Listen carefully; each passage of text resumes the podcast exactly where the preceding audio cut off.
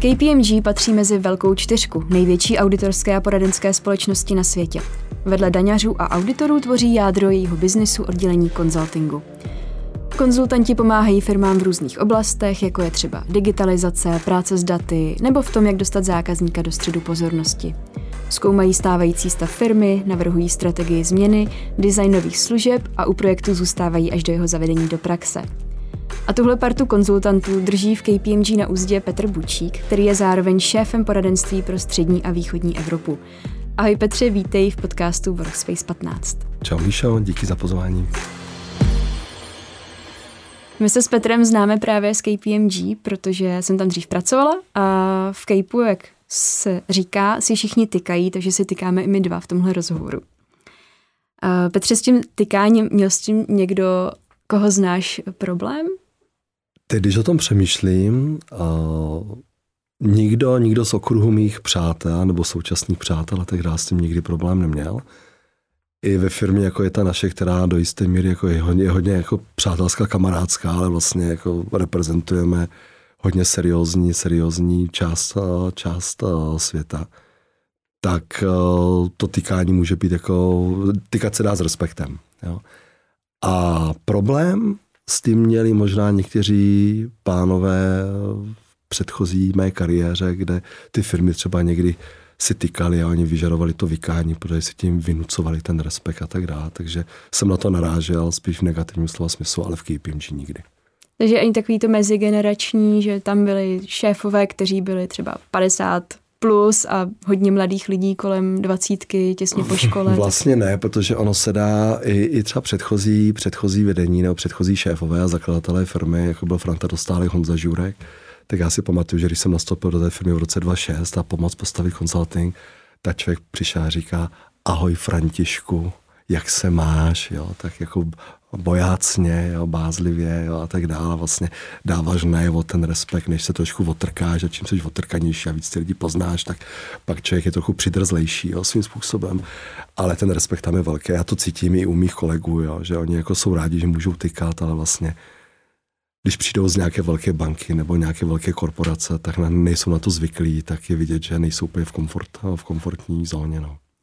Eh, to jsem ráda, že zmiňuješ právě Františka Dostálka, protože to bylo zrovna taky úplně první takový ten můj ostych v tom tykání a vždycky jsem si vybavila toho Františka, že jsem ho potkala na chodbě a, a musíš jo. tomu hodit nějaký small talk, aby to nebylo jen takový čau. Tak nemůžeš přijít a, a zakřičet ve výtahu čau fando, Jasný. jaký jsi měl víkend, jo? Tak jo, jo. to je trochu, trochu něco jiného, no. Pak je pravda, že s Honzou Žurkem tam už člověk byl otrkanější a to tykání už bylo zase trochu jiný, no. Přesně tak. Petře, dáme si tři úvodní otázky o oboru. Takový trošku náročnější, ale pak slibuju, že už zbytek toho rozhovoru bude víc odlehčený. A budeš na mě hodná, jo? Eh, to záleží, jak budeš odpovídat.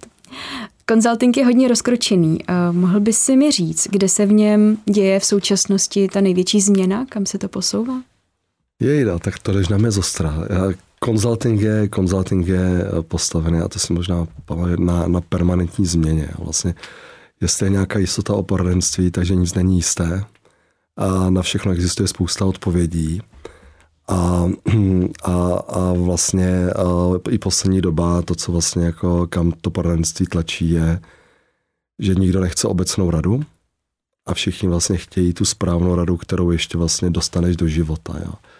A, a ta největší změna třeba pro mě je, že když jsem začal jako konzultant, tak jsme končili se slajdy že vlastně vrchol byl PowerPointy prezentace v hezkých barvách a kdo uměl PowerPointy, byl super konzultant. A někdy ten obsah byl upozaděný. Dneska vlastně tu radu musíme skoro až naprogramovat do, nějaký, do nějakého digitalizovaného řešení, který pak používají třeba někdy i miliony, miliony klientů na trhu. No. Takže ta rada, ta rada se algoritmizuje víc a víc, dostává se do těch nových technologií a to je asi ta největší, největší změna, že o tu PowerPointi radu už dneska skoro nikdo nestojí. Co to znamená osobně pro tebe? Jaký jsi třeba začal používat programy místo PowerPointu? Jak to teda vypadá, ten výstup? Ježíš Maria, tak já jsem PowerPoint... Neříkej upřímně, Keynote. já jsem PowerPoint už strašně dlouho nepoužil, upřímně řečeno. A když jsem začínal jako programátor. Jo. A pak jsem prošel jako etapou života, kdy být konzultant a používat ty PowerPointy bylo fajn. No a dneska, dneska, vlastně, dneska vlastně člověk zaměstnává spoustu programátorů pro spoustu technologií, protože bez nich vlastně bez nich nemáme, nemáme, nemáme šanci. Jo. Takže takhle no. Takže ten výstup může být nějaká aplikace, Jsou to řešení. aplikace, řešení technologie, aplikace, kterou si třeba stáhneš v Apple Store, jo, může si ji stáhnout, ty si ji můžeš stáhnout. Jo. Máme klienta, kde teďka půjdeme relativně brzo ven se speciální apkou, která by měla zjednodušit celý model obsluhy nějakého produktu a někdy v únoru by to mělo web store a, a potenciálně by to mohlo používat pár milionů klientů. Takže to je velká, velký posun. No. Když eh, mluvíme o této změně, v posun mm, mezi, teda, když to zjednoduším, prezentací a aplikací, mm-hmm. Kde je v tom ta největší překážka? Museli se třeba přeorientovat i ti konzultanti? Jsou to trošku jiní lidé, než byli v minulosti? Tak je to ty, ty, vlastně, ty vlastně potřebuješ strašně už multidisciplinární tým. Jo. To už je a lidi s úplně jinou motivací, vzděláním, zaměřením, jo, zájmama, prioritama a tak dále. Takže když, když člověk stavil klasickou poradenskou partu, tak ti lidi věděli, že chtěli dělat consulting a byli, měli sobě osobnostně hodně blízko. My vlastně dneska uh, nabíráme hodně programátorů a ti lidi jsou strašně chytří, ale jsou to víc introverti, jinak přemýšlí o těch problémech a tak dále. A velká výzva je v uřízení té kultury, aby vlastně se ti nerozklížela tím, že jeden je takový, jiný jiný a každý chce něco úplně jiného a vlastně to nefunguje jako jeden organismus a, a začne se ti ta rodina rozpadat. A, a v KPMG, v Capeu, tím, že vlastně ten, to poradenství stavím od roku 2006 a, a je to trochu moje dítě, tak a v té práci trávíme spoustu času, tak chci, abychom fungovali jako kámoši a, a velká rodina. Tak vlastně největší challenge je zaintegrovat ty programátory do té rodiny, aby, aby chápali poradce, aby ti poradci zase chápali ty programátory a uměli si víc vstříc a, a, a hlavně používají úplně jiný nástroje, techniky, metody v té práci. A, a taky poradci zůstávají relativně na high level úrovni. A když chceš něco uvést do života, naprogramovat, tak sakra se musíš propadnout tím řešením do opra- opravdu velkého detailu, pro který ty poradci nemají často ani tu trpělivost. Jak to, jak to děláš, to propojování těchto dvou světů? No já, já, to, já to úplně nedělám. Já se snažím chodit usmívat a, a, a, a o, snažím se těm lidem dávat tu, tu, tu obecnou podporu v tom, že, v tom, že uh, ví, co je důležitý, ví, že to je pro mě důležitý, že to je důležitý pro budoucnost firmy a, té, a toho týmu. Ale já mám kolem sebe super lidi, který jsem za ty roky do té firmy nabral a celá řada z nich jsou dneska partneři, direktoři, jsou velmi vysoko v té organizaci a, a, a chápou ty hodnoty a kulturu, na které to stavíme a co je, co je důležitý, co je důležitý pro Petra Bučíka, co je důležitý i pro ně a tím, že sdílíme nějakou vizi a, a zároveň vlastně o, vnímáme to tak, že ta firma je do jisté míry naše, my nejsme globální organizace, tak oni to, oni to zajišťují. No. Oni prostě berou ten štafetový kolík a běží dál. No. Sám nemám šanci.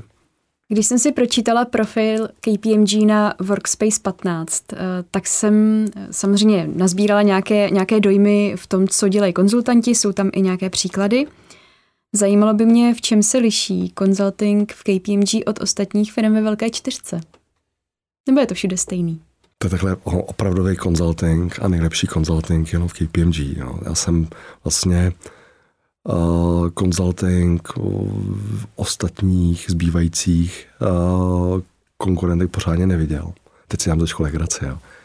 A já úplně nevím, jak to funguje. Jo. U některých konkurentů mám, mám dobrý kamarády, uh, kteří dělají něco podobného, co dělám já. Uh, uh, já si myslím, že já si myslím, že jeden z největších rozdílů je v tom, že KPMG je, je do mi nejvíc decentralizovaná firma ze všech velkých čtverek. Jo. A my uh, opravdu se chováme jako equity partneři a jako podnikatele jo, na, tom, na tom trhu, kterým operujeme.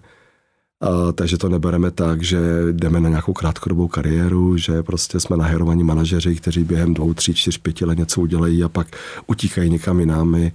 V KPMG a vlastně člověk může dosáhnout takové té životní kariéry, kde spousta těch lidí je tady 20-30 let. To je, to je jedna věc. Zároveň a my vlastně spolu vlastníme tu firmu, což si myslím, že je, je velký rozdíl od těch hlavních konkurentů. A, a, a s tím ruku v ruce jde i to, proč se snažíme vlastně budovat tu rodinu, jo? Ten, ten, ten kult té rodiny a, a mít velmi přátelskou otevřenou kulturu. Máme hodně plochou organizaci. Jo? A, a umíme, umíme velmi rychle rozhodovat a podporovat opravdu schopné lidi, kteří chtějí pracovat. A ti lidi u nás můžou mít potom velmi, velmi rychlé kariéry. Jo? A v těch jiných firmách to vnímám tak, že se reportuje do Německa, do Londýna, do Anglie. My jsme fakt zodpovědní za ten náš biznis. My ho samofinancujeme. Od jaké úrovně se o tomhle můžeme bavit? Od jaké úrovně, myslím, hierarchicky v té společnosti, kde to ten člověk přestává brát jako zaměstnání a víc to bere jako právě podnikání? To ono se to, ono se to láme. Samozřejmě, když člověk vystuduje vejšku nebo studuje vejšku a jde někde pracovat, tak tohle moc nevnímá a myslím, že ani nevnímá příliš rozdíly v těch organizacích. Mnoha, spousta mladých lidí ani neví, proč vlastně do toho poradenství jde. A jde k nám hodně lidí, kteří neví, co vlastně chtějí v životě dělat a doufají, že v té poradenské firmě najdou ten směr. Jo. A to, o čem se bavíme, začneš vnímat reálně od, od nějaké úrovně, když máš za sebou 5-6 let tvrdé práce, protože ta práce je tvrdá. Každá práce, když ji děláš pořádně, je tvrdá.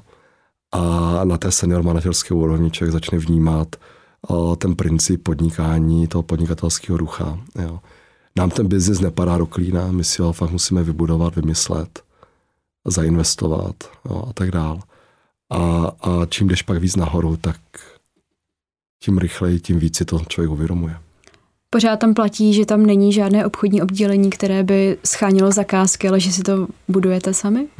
No, obchodní oddělení nemáme. V podstatě a myslím, že většina poradenských firm je postavena na důvěře. Jo. Ten člověk, ta kredibilita toho jednotlivce je součástí pak toho úspěchu toho celku. Jo. To znamená, tím, že se baví s klientem, ten klient respektuje tvé názory a odbornost, tak vlastně se prodáváš. Jo. Není to tak, že bychom neměli obchodní oddělení, máme obchodní jednotku, máme dokonce obchodní ředitelku, která zaměstnává další obchodníky, kteří nám pomáhají s rozvojem toho trhu, ale, ale ve finále ten obchodní případ je zodpovědný, leží u manažera až do finální fakturace. Kde berou konzultanti zkušenosti? Není potřeba to občas prostřídat s tím jít do praxe a vyzkoušet si tu práci přímo v té firmě? Nebo jako jak, jak kde berou vlastně vzdělání a tak vzdělání, vzdělání uh, naberou někde v zahraničí, v Čechách, vejšky a tak dále. A vlastně poradenský život je jedno velké školení a dojistě mi do určité úrovně. Takže ti lidi uh, si projdou neuvěřitelné množství projektů, provodeší spoustu problémů, extrémně krátkých časech. A samozřejmě, čím jde člověk dál a je seniornější, tak tím je zajímavější kombinace praxe s poradenství a té druhé strany, jo, jak my říkáme. Takže hodně lidí uh, začne po škole v konzultingu, pak si řeknou, že chtějí dělat něco trochu jiného, jdou na druhou stranu, to dělají několik let a pak si třeba zase po nějaké dynamice a do toho poradenství se zase vrátí. A je, myslíš, že je důležitější pro konzultanta, aby měl jednu expertízu v nějaké oblasti určitý, hodně hlubokou a byl v tom třeba nejlepší, a nebo aby věděl od i těch příbuzných oborů od každého trochu, aby měl i to propojování těch různých eh, oblastí. Jo. No, no, vlastně ty velký poradenský týmy, obecně jako současná doba vyžaduje strašně eh, jako hodně komplexní řešení. Jo. Takže ty vlastně potřebuješ mít lidi, kteří a jsou opravdu velcí experti a jdou do velkého detailu a vlastně ví o té vybrané oblasti úplně všechno. A potřebuješ i lidi, kteří umí hledat řešení a umí přemýšlet v širším kontextu. A samozřejmě ti lidi nemůžou být experti ve velkém detailu a spíš prostě plují po povrchu a propojují ty expertízy a skládají ta řešení. A, a úspěšný consulting house potřebuje kombinace všech těch lidí. Jo. Dneska obecnou radu ti nikdo nezaplatí, ale, ale hlubokou expertízu, kterou neumíš vyřešit v tom širším kontextu, si taky nikdo nekoupí. Rozumím. Na jaký projekt klientský si teď v konzultingu v KPMG nejvíc pišný? Nejvíc pišný, úplně na všechny. A já si nemám, víš, jeden, jeden projekt, na který by si člověk řekl, že je pišný. Já jsem obecně jako hrdý a pišný na ten projekt konzultingu, který vlastně skoro 16 let dělám. Jo Takže máme za sebou jako strašně moc jako super projektů. A i v současné době děláme na strašně zajímavých věcech, a který, který mají i velký přesah do, do širší společnosti. Děláme, děláme na věcech, které jsou spojeny s Green Dealem. Jo. A děláme na věcech pro Evropskou unii jo, a tak dál. Bohužel se o tom nedá, nedá detailně mluvit. A, a kdybych zmínil jeden projekt, tak to bude mým kolegům líto, že jsem nezmínil zrovna jejich projekt. Jo. Je něco, co tě naopak štve, rozčiluje na konzultingu obecně? Jestli něco rozčiluje, tak já to dělám strašně dlouho, jo. Ale, ale obecně mě rozčiluje lidská hloupost. Jo. A, a, a, a lidi, kteří, kteří nechtějí pracovat.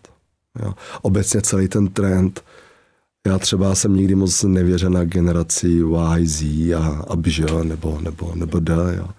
Prostě já to mám, já jsem byl vychovaný tak, že pracovat se musí.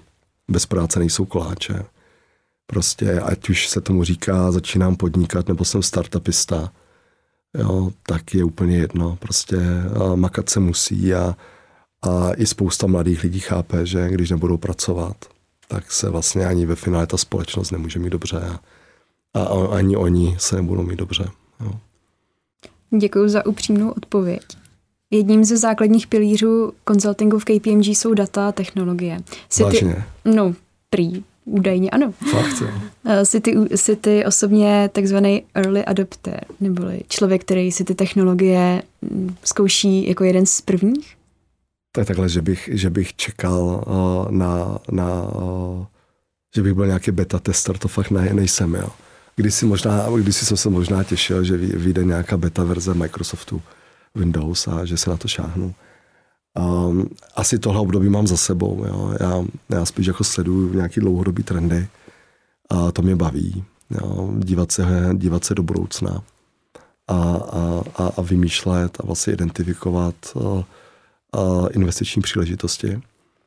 A, a early adopter jako, jako technologii fakt nejsem. Já myslím, že v tom baráku je spousta strašně šikovných lidí, kteří kromě toho, že, a, a, že hrajou na PlayStationu a, a vy mají svoji a, gamingovou komunitu a tam taky určitě jako adoptují spoustu nových technologií, tak tam, tam, tam já už nejsem. A jsem rád, že jsem z toho světa pryč. Co je podle tebe ta příští velká věc v technologiích, kam, kam bys poradil někomu, aby investoval svůj, ať už čas nebo pozornost, peníze? Máš ty, máš ty nějakou radu pro mě?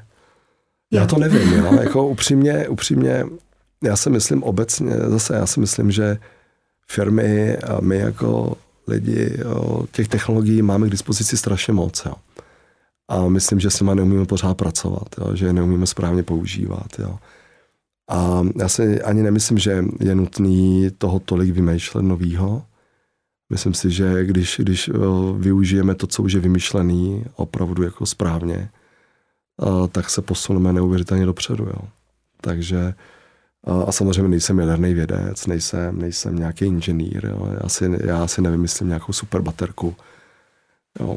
Ale třeba když, když se bavíme, když jsem teďka zmínil baterku, tak jsem měl dneska ráno takový rozhovor na téma elektromobilita a baterky a, a je to vlastně všechno super, jak všichni chtějí vyrábět ty nabíjecí stanice, jako stavět a tak dále. Já si říkám, a proč nemůžeme přijet tím autem, že jo, na nějakou benzínku, kde nebudeme mít ten benzín, že jo, a teď tam přijde nějaký chlap s nějakým podvozkem, vytáhne tu baterku, která je vybitá, nacvakne tam tu novou, tu, tu vybitou, hodí do nějaké storage za tou, do nějakého hangáru za tou benzinou, kde jsou ty větrníky a soláry, tam se to dobije, když to bude zapotřebí, protože vlastně potřebujeme rozkopat půlku země kola, abychom mohli někam dojet. Jo. Tak možná jako tady tohle budou nějaký uh, nové technologie, možná já věřím víc ve vodík, než, než tu klasickou elektromobilitu. A, tak nevím. A na co jezdíš? Prosím tě, já jezdím na klasická, klasická paliva. Takže do nějakého auta liju diesel a do nějakého to druhý. A, a něco je úspornější a něco trochu rámusí a má trochu víc koní. Máš brýle na virtuální realitu?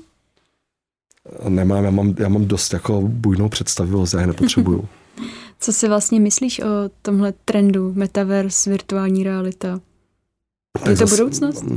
Jo, bez, určitě, jo, tak um, může to, může to pomoct celé řadě odvětví, medicíně, uh, testování všeho možného a tak dále. To využití je, je neuvěřitelný. Jo.